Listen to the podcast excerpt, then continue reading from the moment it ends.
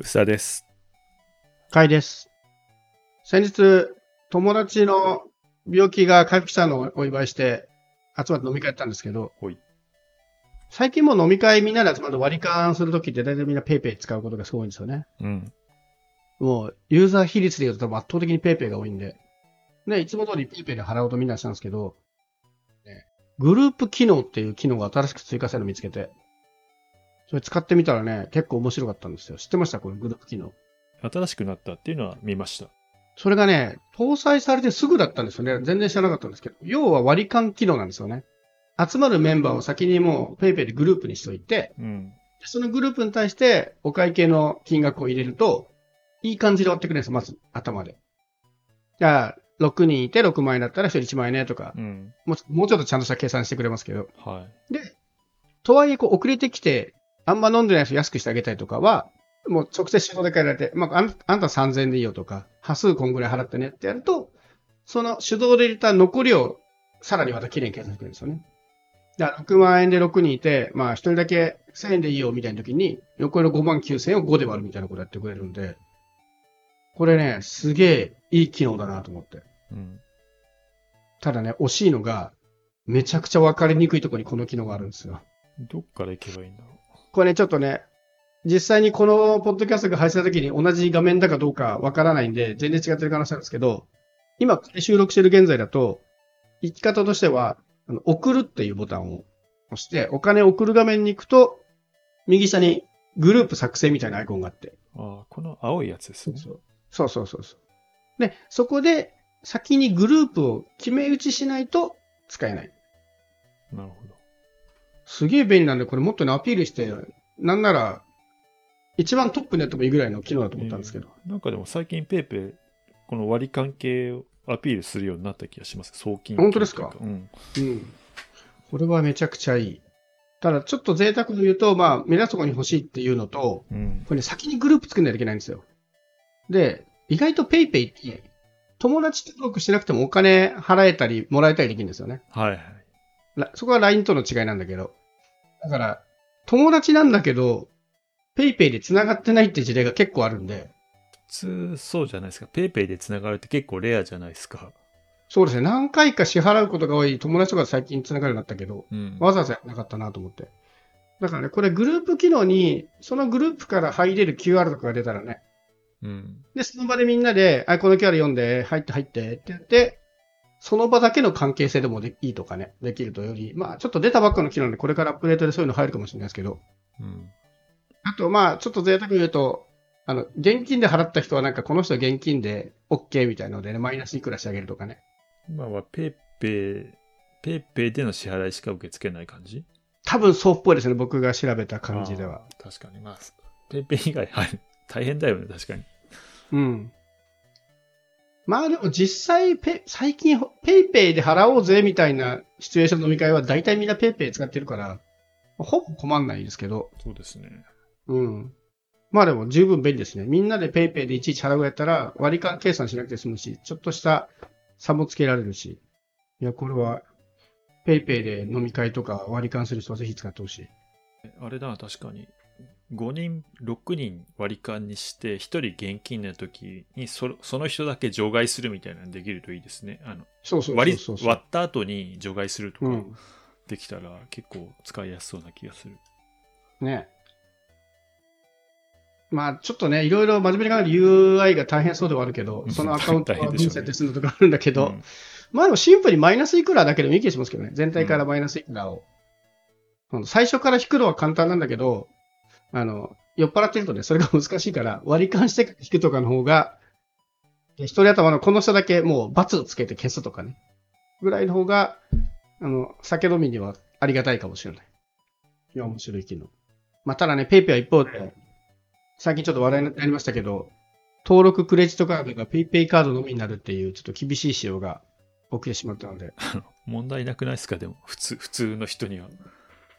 普通の人にはそんなに関係なくないですか？だいたい銀行チャージ使ってますよね。そうなんですよね。別に銀行チャージ使えばいいから、要はあれって、まあ全部 PayPay の決済使ってるってことですよね。PayPay カードとか、まあ銀行登録してくれたらその分 PayPay 後払いっていう機能があるから、それ使ってくださいだと思うので、はい、使えなくなるってことはない。ただクレジットカードとするポイントがお得みたいな人がちょっと封じられてしまうだけであって、もともともうね、うん、PayPay カード以外 のカードだとポイントがつかない形になってたの で、うん、あんまり実害はない気がするんですけどね。まあ、あとあるとしたら家計簿とかつけてる人が分散させたくないみたいな ね、うん、クレジットカード1個に集中させたいっていうニーズはまああとはあるだろうなとは思うけど、そうですね、うん、まあ、ちょっとした影響はあるけどね、こうなんだろうな、解約っていうほどっていうかこんなのそんなんだろうっていう気も正直しますよね、うん、あと最近思ったんですけど、これ今ペイペイ解約っていうのがトレンド入りしたっていうニュース記事が上がってて、はい、うん、ツイッターで、はい、最近すごい思うんですけど、結構トレンド入り簡単じゃないですか。そうなんですよね。昔よりそうそう、昔ツイッターがね本当に盛り上がった頃はトレンド入りすごかったんだけど、今ちょっとテレビで誰か芸能人が出たとかレベルでトレンド入りしちゃうから、なんかね、トレンド入りもうニュースにする話題じゃなくねっていう気が最近している。なんか1万に満たないこう2000ぐらいのツイートでも結構入ったりするんですよ、ね、そうそういっちゃうから、だから推し活とかのね そこまで有名じゃないアーティストとかをちょっとシェアするだけでも簡単にトレンド入っちゃうから、なんかね、トレンド入りで騒いでしまうのは結構良くない影響を与える側面もあるなと最近ちょっとね思いましたね。トレンドを毎日見てると結構しょぼいキーワードが上がってきて面白いんですけど、あれでもあれですね、変な汚いというかキーワードの横にサブキーワードみたいなのが出てくる画面がなくなった気がしますね。もうツイッターしょっちゅう変わるからもう分かんなくなってきたな。なんかね、まあ正直厳しい、ツイッターいろいろ問題がありすぎて、いつまでこれを使えばいいのだろうっていう。そうっすね。もう次のサービス出てきてほしいけど、まあこれね、ちょっと別の回でお話したリッスンの時にも思ったんですけど、やっぱ結局人がいるところがコミュニティなんで、ツイッターも最後の武器そこですからね。みんなが使ってるからツイッターなんで、これが民族大移動したら僕は全然どこでもいいなっていう。ツイッターだから使ってる機能ってもう僕の中でほぼないので、全然他でこういうサービス出てくるなら全然それいいなという、全然関係ないツイッターの話してきましたけど、はい、ね、決済系で僕最近ちょっとね面白いなと思ったのが、ワンパスワードっていうサービスがございまして、はいはい、パスワード管理サービス。僕基本これ否定派だったんですよ。否定派というかダメじゃないんだけど、今時パスワード管理なんて Chrome でもできるじゃないですか、うん、でスマホにもそういう機能載ってるから、そこにガンガン覚えさせた方が便利だし、なんならクレカとかも最近 Chrome 使えば自動で入力してくれるから、ワンパスワードお金払う意味もあんま感じないし、あと一回ワンパスワードが買い切りだったのが月額サブスクになったで結構話題になったんですけど、うん、そういう、ね、パスワード預かってるサービスが何か仕様変更したときに超めんどくさいなと思って僕あんまり使わなかったんですけど、最近始めたお仕事でワンパスワードでいろんなものを共有するっていう仕組み導入してて、僕はね、決済をグループで使うに関してはこれめちゃくちゃ便利だなっていう。ああ、どういうこと？例えば会社のクレジットカードとかあるじゃないですか。それをワンパスワード登録しといてみんなで使う。それ大丈夫なの？そういう機能があるんですか？そうそうそうそう、でもちろん実際にやってることとしてはコピーできちゃうから、クレジットカードその私と一緒なんだけど、だから実際にプリペイドカードとかデビットカードの番号を出すようになるんですけど、まあ、簡単に共有できるのと、あと面白かったのがログインとかも管理できそうじゃないですか、そのツイッターのログイン情報とか。で、二要素設定してるとき、はいはい、二要素認証。わざわざコードを入れなきゃいけないときのコードも登録できるんですよね。ああ、なるほど。もう、それ結構面倒だ。ツイッターとかでね、二要素認証設定してて、それぞれが認証コード必要ですみたいなときに、それをみんなで使い回せる、ワンパスワードで。こんな使い方できるんだと思ってね。それに関して、ワンパスワードはそういう意味では個人で使うには僕はちょっと未だにスペックオーバーだと思ってるんですけど、うん、グループで使うときに、そういうめんどくさい2要素とかを共有できたりとか、まあ、クレジットカード情報とかを共有できて、で、インスパイアスとかも決められるんですよね。うん、クレカ情報は渡すけど7日間で消えるよみたいな。でもちろんそれを手動でコピーできちゃうから万全ではないんだけど、ただその手元に絶対残さない状態にできる、運用次第で。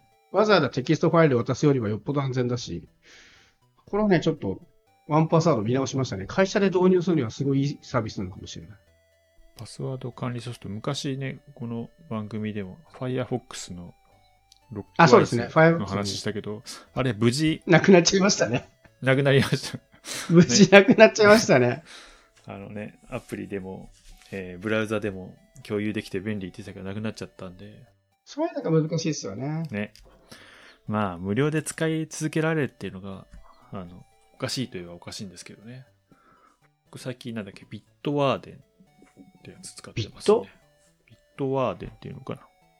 多分そうに読むんだと思うんだけど、割とそこそこ有名なワンパスワードとトップ3ぐらい。あ、そうなんですね。僕初めて聞いた。ワンパスワードしか興味なさすぎてワンパスしか知らなかった。これ何がいいんですか？わかんない。なんかもう一個のなんとかオープンソースなんだ。そう。で一個ワンパスワードとこれともう一個のやつはなんていうのかわかんないですけど、流出問題があったんですよねこの間。ああ、なるほどね。そうだからこれに結果的になんとなくこれになったんですけど。これ無料なんだ。無料だけどなんかね年間でも$15ぐらいなんで、なんかの理由で2要素認証が使えるとかなんかそんな感じだったんで、これにしたような気がしますね。年間$10で2要素が使えるようになる。うん。そんな感じ。これなんか保管庫のアイテムをもう一人のユーザーと共有っていうのがあるんですけど、これ今僕が言ったの反発の記録ができるんですかね？そうなの？わかんない。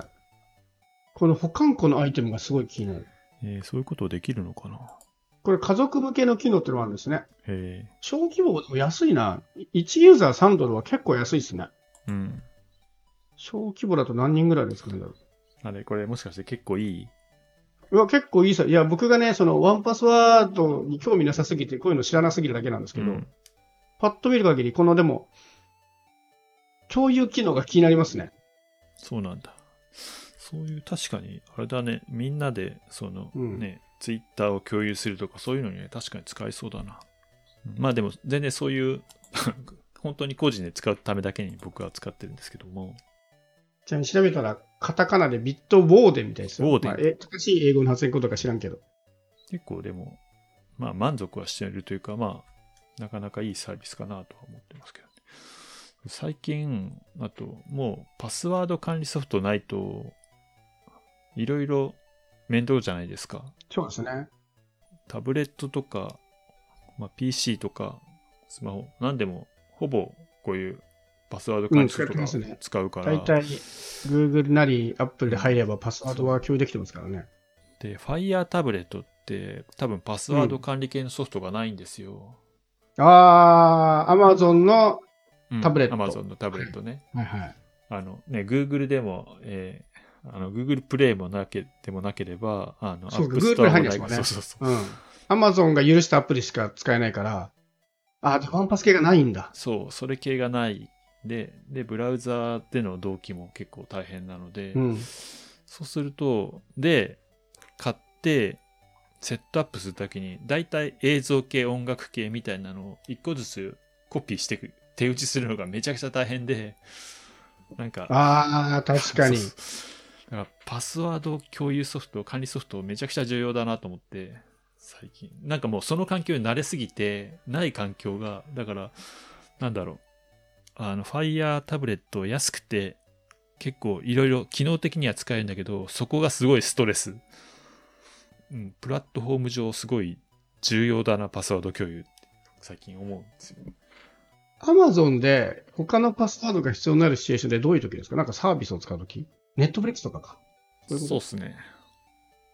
Amazon 例えばダゾーン入れて、ネットフリックス行って、まあ、アマゾン系は全部入るけど、それ以外、ディズニープラスとか、アベマ、ユーネクストとか、なるほど。ワウワウとか、そういうことか。1個ずつ入れるのが、はいはい、で、確かに。その度に、この、ビットウォーデンの、こう、画面を開いて、パスワードを提示するのが、これすげえ無駄だなってなって、なんか一回1アプリずつぐらい設定してて、いつまで経っても終わんね、設定が終わんねえなってなる。なるほどな。ね。面白いですね。どうにかなんないかなって思うんですよね。Amazon の Fire シリーズって、もう買ったアカウントでその設定が終わってるから、パスワード設定いらないっていうのがちょっと話題だったんですよ。そう、Amazon のサービスはね。そうそうそう。でも、今こうやっていろんなサービス対応し始めると、逆にそれが壁になるんだなっていうのはちょっと面白いです。そう、いろんなアプリに対応してるから、いろいろ入れたいんですけど、ね。なんか。その問題は確かにな、僕、Fire タブレット全然使ってないから、でも確か言われたらそうだわ。結構これ、鬼門だなって思うんですよね。うん、面白い。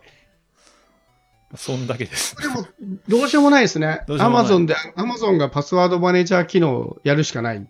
そう、あとはブラウザでこのビットオーデンに入ってあげるとかだったらいいんだろうけど、結局コピーとか必要になるわけでしょ。普通のアプリに比べたらきっと不便なんですよね。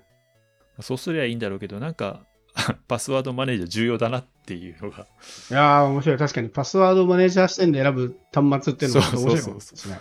そうなんかスペック上は割と何でもなんだ、15,000円ぐらいのタブレットで何でも再生できるし、こう、Android タブレットとかそんな遜色ないみたいな感じになるんだけど、ここだけがすげえストレスっていう。確かに。